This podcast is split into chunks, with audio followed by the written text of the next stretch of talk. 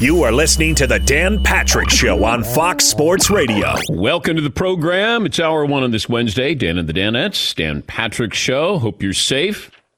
Come on and stay a while. Coming up, Phil Mickelson will join us. Tony Dungy will stop by, and the NHL Commissioner, Gary Bettman. You'd like to be part of the program? You can email, you can tweet, dial us up, join the chat room with Tyler, the moderator, handling the duties there. You can watch on youtube.com slash The Dan Patrick Show and listen on our great radio affiliates around the country, numbering 362. Major League Baseball sent a proposal to the Players Association yesterday. Apparently, it wasn't well received. Of course, it was leaked to the media. Well, the key component was the sliding scale that would cost the highest paid players a whole lot more. And it's hard to tell what's real and what's not, what is just part of negotiations here. Nobody wants to hear how the sausage is made in a sport where many of these players make absurd amounts of money, especially with everything that's going on right now. And I do think Major League Baseball is sort of playing a game here with the players. It feels like the fans are going to look at the players and say, wait a minute, you may make $30 million during a regular season, but uh, during the pandemic, you're only going to make seven. Come on, get out there and play.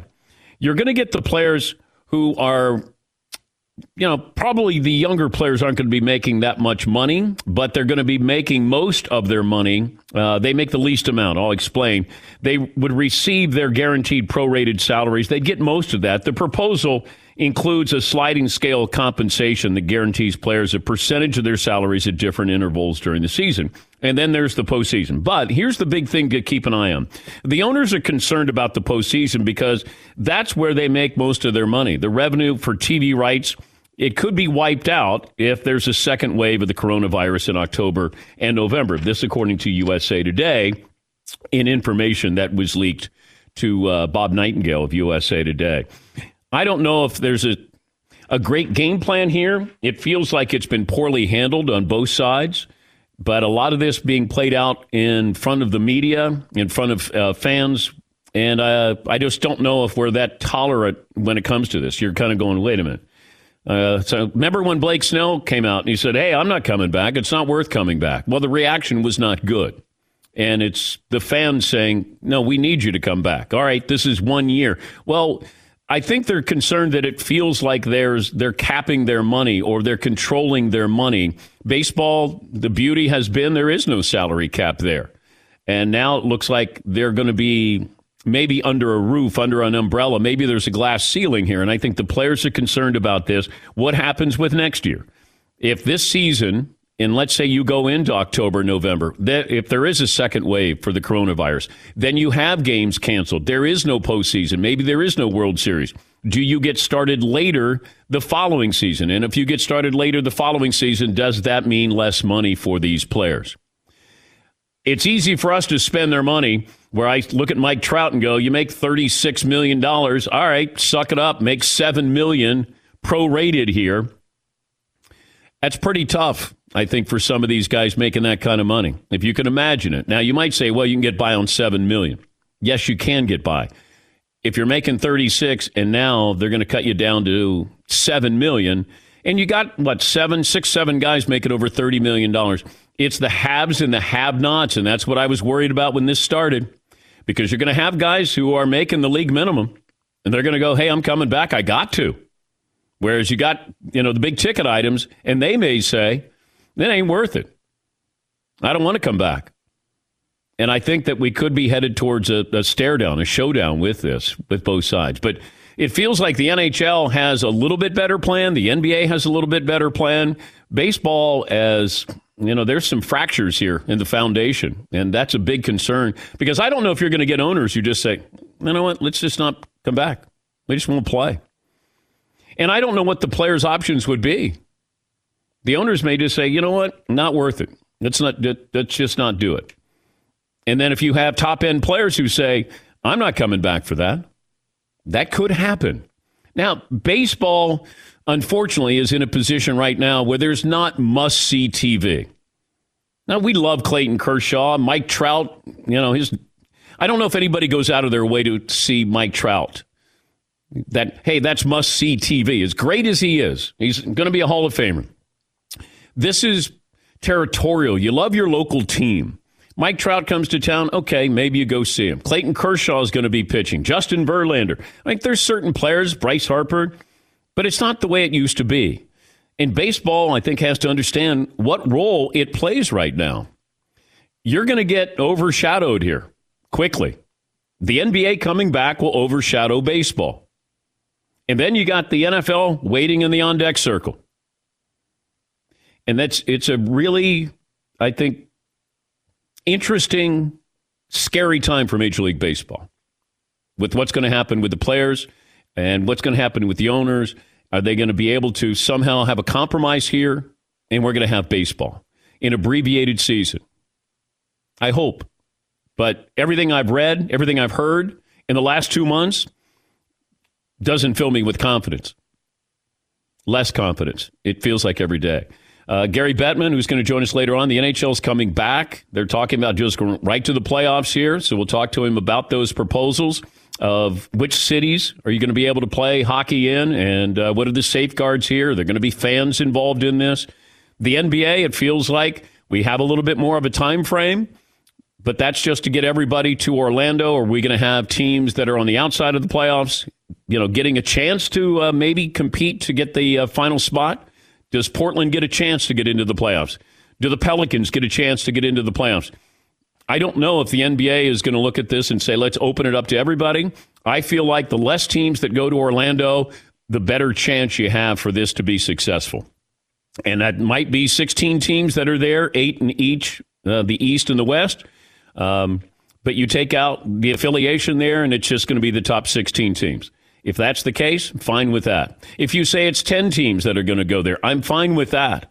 I would just like to get, you know, some sports back if we can. And the less teams, it feels like, you know, the more safeguards that we're going to have to do that. But it's still, you know, this is a state of flux. It's every single day. It's when we have a meeting after the show and we talk about, well, what are we going to be going after? Guests we're going to go after, topics we're going to talk about the next day.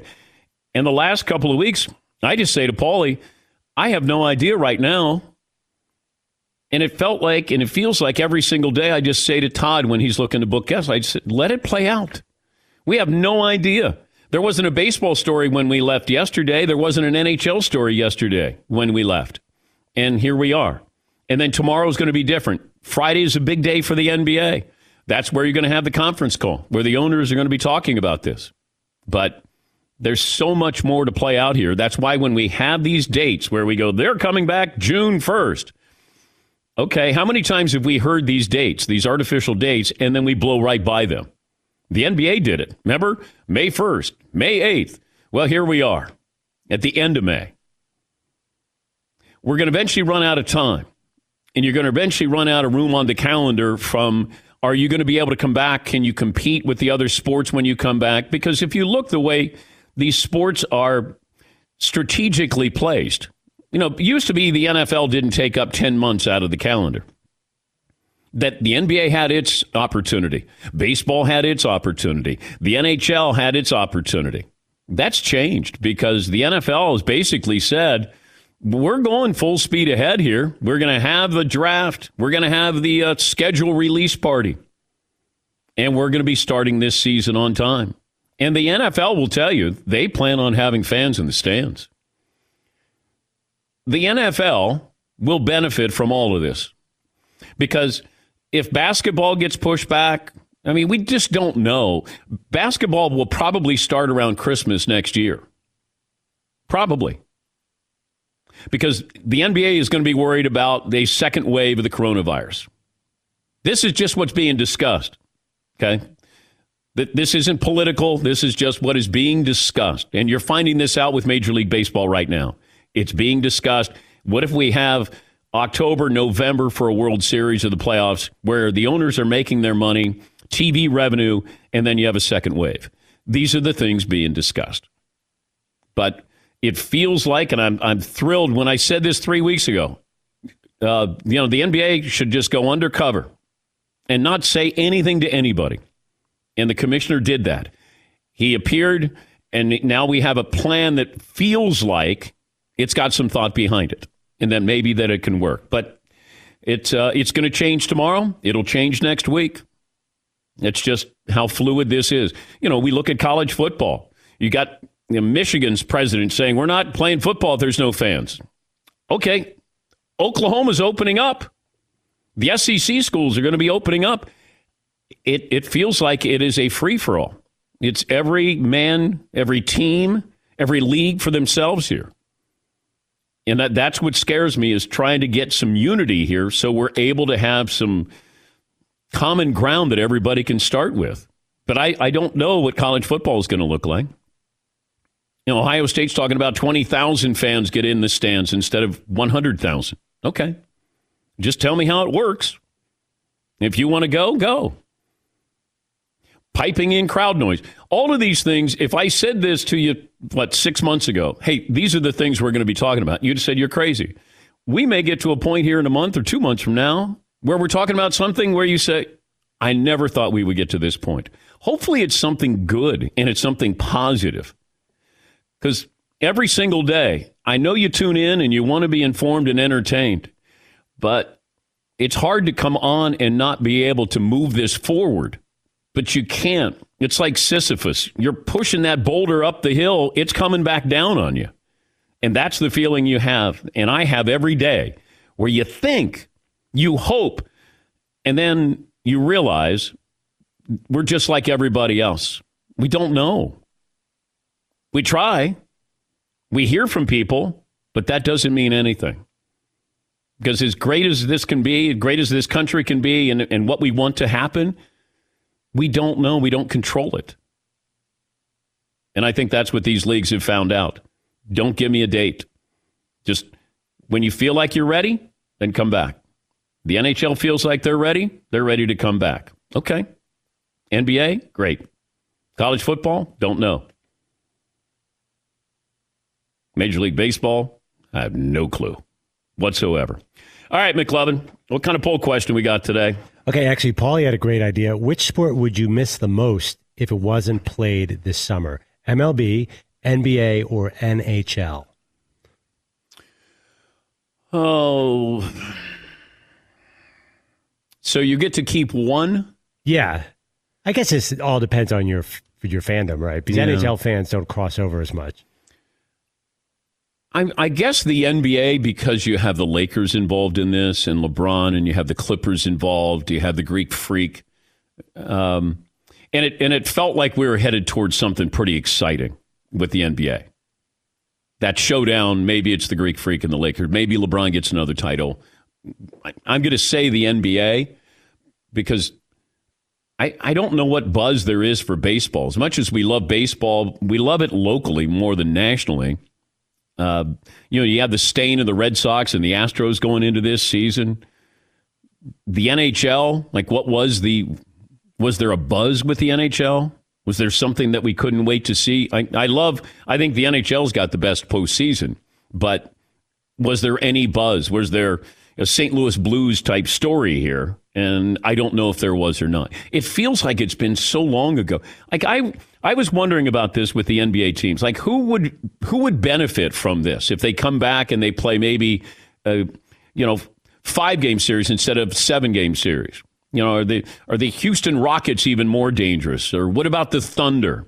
You know, there's there's teams that might benefit from this, but it feels like it's such a long time ago where you go, I don't know who was playing great the Clippers, like the fourth seed in the West, you know, where you're going, okay, is is somebody getting in and they could be dangerous here? That's what my curiosity is with that. But I, I would I would miss I think the NBA because of the possibilities there. What else do you have, McLovin? Okay, if you were a baseball star like a like a Mike Trout, uh, would you come back? Would you actually? The question is, would you want to come back? Say you had a thirty-five million dollar per year salary that was down to seven would you want to come back for an 82 game schedule? Trout has taken the biggest haircut, I believe. Percentage wise, right? It's 30, 36 million. He's going to make seven. Seton mentioned Gerrit Cole. oh, yeah. haircut. Oh, yeah. He just got his contract there.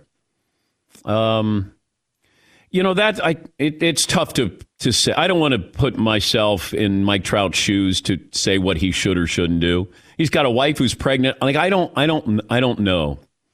If I'm Mike Trout, I would want to play baseball. I, I, I would. He, he's made money. He's going to continue to make money.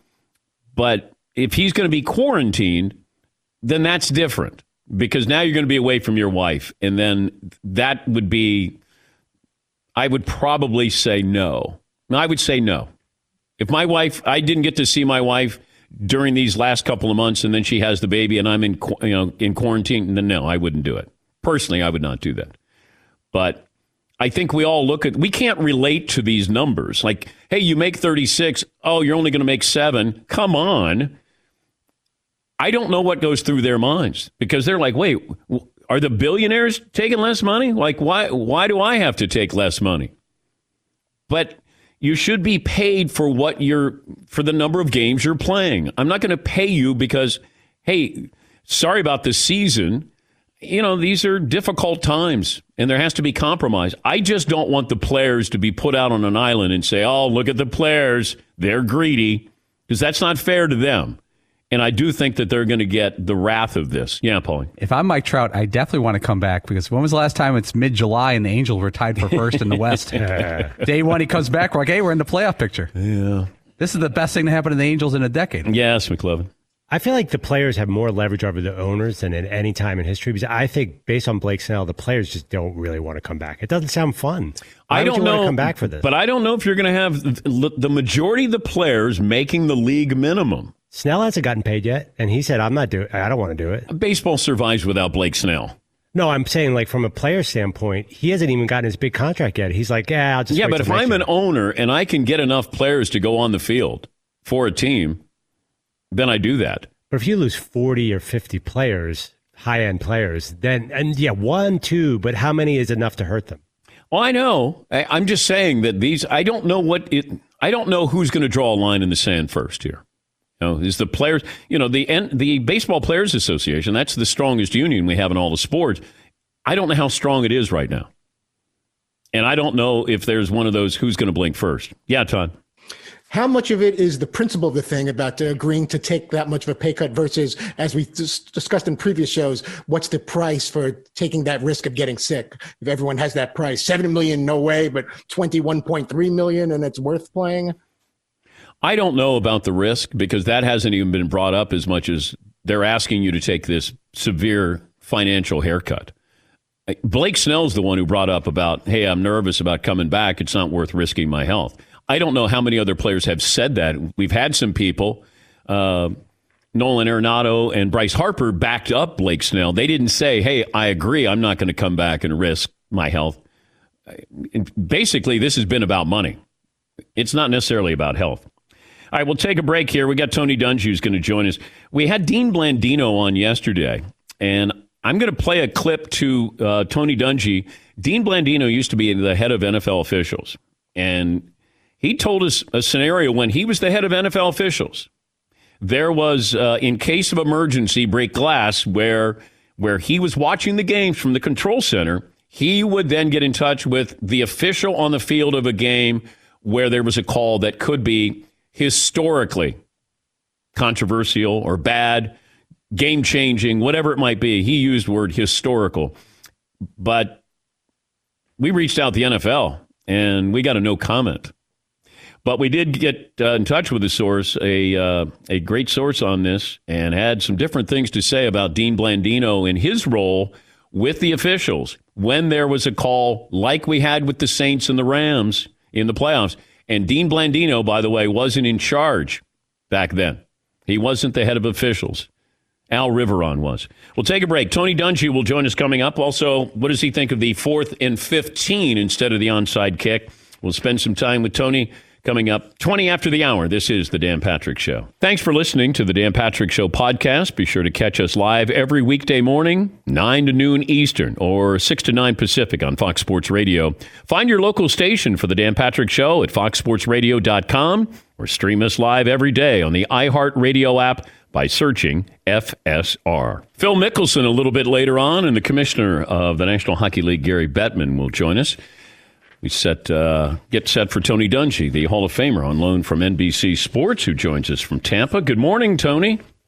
Hey, DP, it looks like you guys are having a little too much fun there. I'm watching during the break and a lot of activity going on. Oh, yeah. Bet you got a nice little setup. You got some sunshine there. You got, uh, is that a solarium that you have there?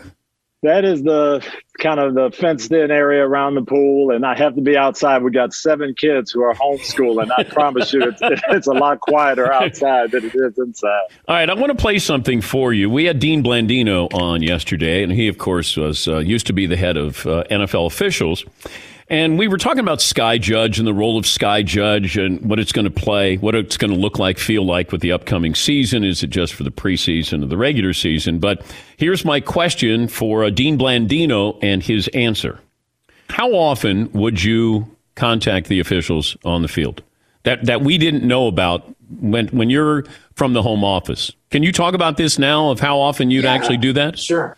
Look, it, it would happen from time to time. I mean, we had a, we had a plan in place, especially during the postseason, where if there was something, and this was going to be a break glass in case of emergency situation, right? This was going to be the Saints Rams. This was going to be something significant. We're not talking about something in the first quarter. This had end of game impact that we we had a code word. I would get involved. I would communicate to the referee. We would get the officials together. They would have a conversation and we'd figure it out with the help of the video right? That's not something that would happen very often. It would be in that isolated instance where if this is a play that we're going to talk about for years to come let's get it right now even if it's not within within the realm of the rule and uh, and let's deal with it now. Didn't happen very often but but we did have that in place Okay, so that's Dean Blandino. We reached out to the NFL. The NFL said we have no comment, but then through a, through a source, I was told the following, Tony.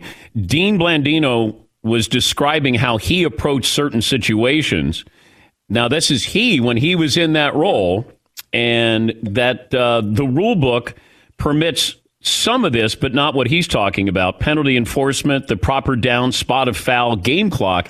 Dean Blandino was talking about if I'm looking at something that needs to be changed, I'm going to do this. Now, he wasn't there for the Rams and the Saints. He's talking about extreme circumstances. Are you surprised at all by you know that Dean Blandino was doing this, even though that's not in the rule book? No, I'm not surprised, and, and I have a lot of respect for Dean. I thought thought he did his job as well as, as you could do it. Uh, there's a lot of pressure there, and my only, I guess, problem with that would be how do I know that a play in the first quarter isn't monumental? Yeah. Uh, I would have wanted you to step in in the first quarter if there was a huge mistake that might impacted my career and my team's chance to win a Super Bowl. So that that to me is the whole problem with this sky judge thing. Who says what play is going to be critical? How do we know looking back what the big play was? Are we going to get involved with everything and every little detail on every play? Um, I, I just I never have been a big fan of replay. Um, and, and, I think this is just one of those reasons why. Well, the Sky Judge, I just don't know how much authority he has. Can he can he see something, and it might be away from the play, where there's a holding call or you know a personal foul, and then all of a sudden he calls down, and then there, is he going to dictate what's going on in the field, or is it the other way around? Right. And and to me that's the problem with it. Everybody thinks, "Oh, well, we've got this guy who can see everything and he's got all these cameras and he's sitting there and he, and he can see what actually happened." Yeah, then he can call down, but what happens if there's something else on that play? Uh, do I, do I look at the whole play? Do I look at everything? Hey, yeah, the guy did really catch the ball, but they had offensive holding, or there was should have been a false start call. Uh, we, we had a, a play, Rams, uh, Kansas City, huge play. Everybody on TV saw that it was a false start the play was allowed to go. It was a touchdown for the Rams. Uh, are you bringing that back because yeah. you happen to see it? Uh, there, there's just too many things that go on during the course of a game to say we're going to stop a play because we think it's critical.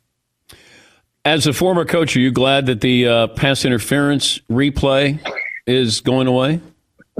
I, I just don't see how you can look, relook at and replay judgment calls. Uh, everybody's judgment is going to be a little different. That's why you hire officials. They make the call on the spot and you live with it. We've had that for 100 years. And then to say, well, we're going to fix someone's judgment by somebody else's judgment just didn't make any sense to me. The uh, fourth and 15, so no onside kick. So now we're toying with fourth and 15 for the team that uh, would be trying the onside kick. Your thoughts with that strategy? I'm not, yeah, I'm not a fan of that because to me, now you're replacing the skill of my kicker for the skill of my quarterback. And to me, kickoffs should be a special teams play. And now we're saying uh, it's almost like two point conversion. Okay, you know, you can get two points we make it difficult. So I, I guess the thought is there. But to me, you, you when you're kicking the ball off, you should have to kick it off, and your kicker should have to have some skill. I understand the safety aspect of it, uh, but now we're just making the quarterbacks more uh, important. But if we're concerned about safety, the onside kick doesn't have marquee players. You have now. I got to put my offense and defense back on the field for a fourth and fifteen. So, so now I have the star players you know, further at risk with a, a play like this instead of the onside kick. Right. To me, if you're worried about safety and kickoffs are dangerous, then take kickoffs out of everything. Just start the ball at the, the 30 yard line uh, when the, the offense gets it. Now I'd be more in favor of this fourth and 15 play. Uh, hey, I can give the, the offense the ball at the 30 yard line, or I can have a fourth and 15 from my own 20, and I, will take my chances every, every time out but don't have it be a special teams play part of the time until it really gets critical and then turn it into an offensive play. I see right through you, though, Coach. You're being phony because this comes down to Devin Hester, and you just don't want Devin Hester returning. Kickoffs are very dangerous. There's a lot of danger involved. Maybe we should take him out of the game. But do you realize Devin Hester would not be a borderline Hall of Famer in today's game because we're we're trying to get the kickoff out of the game. All these great return men who made names for themselves – we won't have that anymore in the NFL. And that's hard to take. Such an exciting part of it, and to see those guys who could could go the distance, and you had to plan for them, and you're trying to kick away from them and kick to the corners and squib and all those things. To me, that was an interesting part of the game, and knowing that Devin Hester every time back there had a chance to take it to the house. People were watching. Now kickoffs, basically, you go get your uh, coffee or your, your your snack and wait for them to spot the ball. I'm also curious about these quarterbacks this year in particular, trying to get acclimated with an offense. I know Tom Brady is doing that. He's going to have, well, it, it'll be a challenge, I guess, trying to get your players together. But here you have Joe Burrow is expected to play this year. I don't know if Tua is going to play or Justin Herbert or Jordan Love, but if you're looking at Joe Burrow trying to get acclimated with a Cincinnati offense that needs help, and you can't even do it you have to do it by, you know, Zoom. How difficult is that going to be, and what is the expectation level for Joe Burrow this year? Very, very tough. Uh, I, you know, Tom Brady, his whole thing is timing, anticipation, and he's got to find that with these receivers.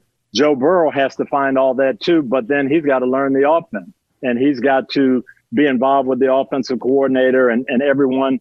So it, it's going to really, really be difficult. I, I think in the last 10 years, the offenses have really had an advantage. You know, they could go to Arizona or Peyton Manning could take his whole crew to Duke and they, they could be together and mm-hmm. basically practice for a week, two weeks if they wanted to. Defenses couldn't do that. And so the offenses you saw just get better and better and, and really get ahead of the defenses. Now I think it's definitely going to even up because uh, it's going to be tougher for the quarterbacks. Yeah, I don't know if Justin Herbert plays this year and if Tua is going to be challenging you know Ryan Fitzpatrick. I, I don't even know if that makes sense for them, but I do think Joe Burrow's coming in and they expect him to start right away. Yeah, he's got to play and he will play and he'll work his way through it. He just won't be as far along as he could have been, and you know that that's going to be tough on him, but he'll he'll make his way through it. Uh, I, I appreciated your comments on the Rooney Rule um, that it, it just it felt like they were trying to do something and incentivize these owners to do something that they should be doing anyway, and these other you know head coaches and things. So, um, I, yeah, that was actually really put forward by Steve Bisciotti and the and the Ravens, and he just felt like that there needed to be something to kickstart this that we just can't keep going, and and I applaud that. Uh, the one thing I don't think they really thought through was all the ramifications of it. And if I'm a coach who gets hired, um, I don't want people feeling like they have to help me. And that would have been the case with these extra draft choices. Um, I, you know, I got the job and now I'm going to get extra draft choices. That wasn't the intention, but that's the way it would have come off. And I think that would have been difficult. But you waited a while. You certainly had success as a defensive coordinator. You, you put in your time, but do you think that process could have been sped up for you to get a head coaching job? Yeah, I, I, think there were a lot of owners who were looking for a certain type of, of coach. And not everybody thought that my type of coach could be successful. Some of it may have had to do with race. Some of it might have been my personality. Uh, who, who knows? But I, I, think that unknown is, is different. Uh, I'm the same person that I was 25 years ago. I could get a job much easier today, even though I'm, I'm not as qualified. I've been out of the game 12 years. Uh, but being known to these owners makes a difference. And somehow we've got to get them to understand that the unknown is not all bad. And there might be some some quality gems that are unknown to them if they investigate a little bit. Yeah, I just was curious about Eric Bieniemy because if Matt Nagy is qualified for a job, then why isn't Eric Bieniemy? And and and I'm not. I don't mean to single out Nagy, but I got a guy who just came off a Super Bowl with one of the great offenses we've seen in recent memory and why he didn't get a head coaching job. I'm I'm not sure. Yeah, well, it's not new, Dan. Uh, Thirty years ago, the same thing happened. Mike Holmgren gets on this great run with Green Bay. Mike Holmgren is orchestrating that offense. Everybody who goes into the offensive coordinator position moves on and benefits from it. Mm-hmm. Um, you know, Steve Mariucci, Andy Reid, they they get there, they go on, they do a great job. Sherman Lewis then becomes the guy who gets elevated, and all of a sudden everybody says, "Well, Sherman Lewis doesn't call the plays." well, you know, gosh, neither did Steve Mariucci, neither did Andy Reid. That's the way the system works. Fast forward 25 years later, same thing. Doug Pederson, Frank Reich, all these guys in the Andy Reid system. They're doing the same thing. Matt Nagy, and they go on. They win Super Bowls. They go on to become Coach of the Year. Now Eric gets in the same position, does mm-hmm. the same thing, goes to the Super Bowl as the offensive coordinator. And well, Eric Bieniemy doesn't call the plays. Come on, please. We haven't moved too far on this, Tony. No, no. I I don't know how. I, it has to bum you out. Like you you were successful. You're a Hall of Fame coach, but you got to be looking. And you opened up doors for a lot of people, but you got to look around and go. It's two steps forward. It's two steps back. Well, and Dan, that's what really bums me out. I hear these arguments about the pipeline that we don't have enough candidates in the pipeline. Uh, when when I coached in 1996, I was specifically looking for young guys who were going to rise up the ladder, and they weren't hard to find. Okay, Lovie Smith and Mike Tomlin. I got criticized quite a bit for hiring these young unknown guys, but if, if you looked around, you got good recommendations from people. You knew they were going to be good. So uh, for me to just sit there and say there's not a pipeline now, we can't find these guys. There's no more Leslie Frazier's and Mike Tomlins and Lovie Smiths and Jim Caldwell's. I just don't believe that. Well, you got to keep keep shouting from the mountaintops, Tone, which I know you're not afraid to do. But um, hey, my best to you and uh, the family, and, and it's always great to talk to you. Thank you. I missed you guys. Got to get up there soon. Hopefully, we can do it live one of these days. Don't bring in all the kids, though, Tony. Right? no, don't no. Bring... we, social distancing. We got to stay in groups of less than ten. Thank you, Tony. That's, uh, all righty. We'll see you. Tony Dungy, Hall of Famer. We'll take a break. Play the days up next year on the Dan Patrick Show. Thanks for listening to the Dan Patrick Show podcast. Be sure to catch us live every weekday morning, nine until noon Eastern, six to nine Pacific on Fox Sports Radio, and you can find us on the iHeartRadio app at FSR or stream us live every day at youtube.com slash The Dan Patrick Show. I know it's still a big deal now with what happened with the bad boys. They didn't acknowledge the Bulls. They walked off the court with a couple of seconds left. We want good sportsmanship. You have to understand how intense and real the rivalry was. They did not like each other. They hated each other. And you had that with the Pistons and the Celtics. Maybe not that much vitriol, but you had that where Detroit had to get through Boston. And then once they got through Boston, they ended up winning titles. The Bulls had to get through the Pistons. And then once they got through the Pistons, they never looked back. They went on to win their titles. Every team has a team in front of them that you try to figure out how do we solve them. And then once you do, it feels like you leave them in your wake. If the Pistons don't want to shake the Bulls' hands, I, you know, looking back, I'm glad they didn't because it meant that rivalry was real. It was so real, we're going to take it with us into the offseason. We won't acknowledge your greatness here. We refuse to do that. I would rather have that than sort of this phony, everybody loves everybody at the end of a game.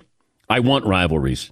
I grew up on rivalries. I miss rivalries. It's like the Red Sox and Yankees. I was thinking this the other day. Where did that go? Like it used to be, that was a, rivalry. As much as the Red Sox wanted to make it a rivalry, there for a long time it wasn't. It was the Yankees were the hammer and the Red Sox were the nail. And then all of a sudden, Red Sox spent some money and they got some stars. They went toe to toe. They ended up winning. And now we've lost that rivalry. Like, who are the great rivalries right now?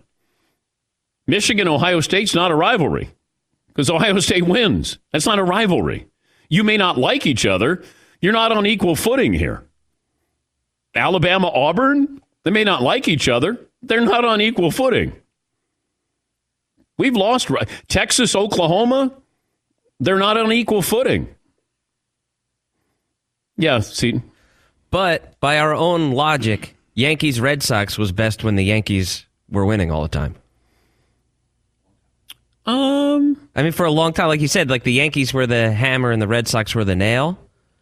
But when they went into the postseason and faced each other, and and you know, then when you had the great comeback by the Red Sox, I mean, Yeah. it, it was great because it was they felt like they were almost on equal footing, and the Red Sox ended up winning. That became a great story. When when the Red Sox don't win, then all it is is the Yankees, and it it, it just didn't feel like a rivalry. And then all of a sudden, the Red Sox got equal footing with the Yankees, and then the rivalry left us. Yeah, Paul. In the past 15 years, the Yankees have one World Series title. The Red Sox have four. It feels well. It did feel like the Yankees were not on equal footing with the Red Sox there for quite some time, at least a decade. Now, I don't even know who are the Red Sox anymore. I don't even know. Yeah, Paulie. The Yankees haven't appeared in a World Series in this decade. I wonder when was the last time that happened, where they didn't appear. The 80s? They were probably in it in the early 80s. But a, a, an entire decade where they didn't appear in a World Series. They won one in 09. Yeah. By the way, check out the uh, DP Show merchandise, DP Show gear. Uh, something special coming just in time for Father's Day. Are we getting chat row T-shirts this week, Seton? Uh, hopefully. Am I getting my penny T-shirt? I don't know if you're getting your penny T-shirt yet. No. Why? I only want one made. Yeah. Since chat row didn't vote the one with our house dog Penny on it, Correct. I'm taking. I want one T-shirt made with Penny on it. There's a lot of good penny T-shirts floating around, by the way. Uh-huh. There are a lot of good ones. There might be a line, a penny line. No, I like it. I love Penny, the house dog here. Every day, every day. Does she love you? I don't know. I think she uses me, but I've been used before by women. So, I mean, I'm fine with it. I give her a cookie, and she's so excited to see me. And then Penny goes and lies down. So she shows her love for about 10 seconds, and then that's it. Gives me her paw, and then she goes and lies down. I love Penny. All for a cookie. Yeah. Uh, I did it all for the cookie. Uh, a couple of phone calls here. Colby in Florida joins us. Hi, Colby. What do you have for me today? How's it going, DP? Five nine one eighty. Uh, I just have a quick question. Uh, well, first off, I hope all of you are in good health and everything's going great with the quarantine. Glad to see everybody back. And uh, with the change in the kickoff rule, uh, I wonder how this would affect the you know surprise onside kick like the Saints pulled in uh, the playoffs that one year. Well, we're not going to have it. I, I'm not sure I understand your question, Colby. Well, they're still having this kickoff, right? The the kickoff instead of the onside, but if you you can elect to go for fourth and fifteen. Yeah. But if you're doing a normal kickoff and you do the surprise onside, does that take that away completely out of the game? Where you wind up like a normal kickoff at the start of the first half or the start of the game, and you do a surprise onside kick, does that take that completely out of the game as well? Oh, I don't know. Um, McLovin, are you allowed to do an onside? Yes. It's an alt. It's an option. He's right. I think. Uh, okay. Yeah. Because I think a lot of this is being proposed. Just and thank you, Colby. Now I understand what you were saying. I, I don't want it to go away. I understand what they're trying to do with the kickoff. I would rather they just placed it on the 25 yard line and, instead of they want to get rid of the kickoff. They're doing their best to get rid of the kickoff. The onside kick was pretty good. I like the element of that. But I know they're trying to cut down on these collisions. They're not letting you get a run up start, you know, if you're the team kicking off. I, I understand all of those things, but now I'm going to put star players back on the field for one more play on a fourth and 15. Coming up, Phil Mickelson will join us, and we'll talk to the NHL Commissioner, Gary Bettman. Update the poll results. More phone calls coming up as well here. Dan and the Dan at Dan Patrick Show.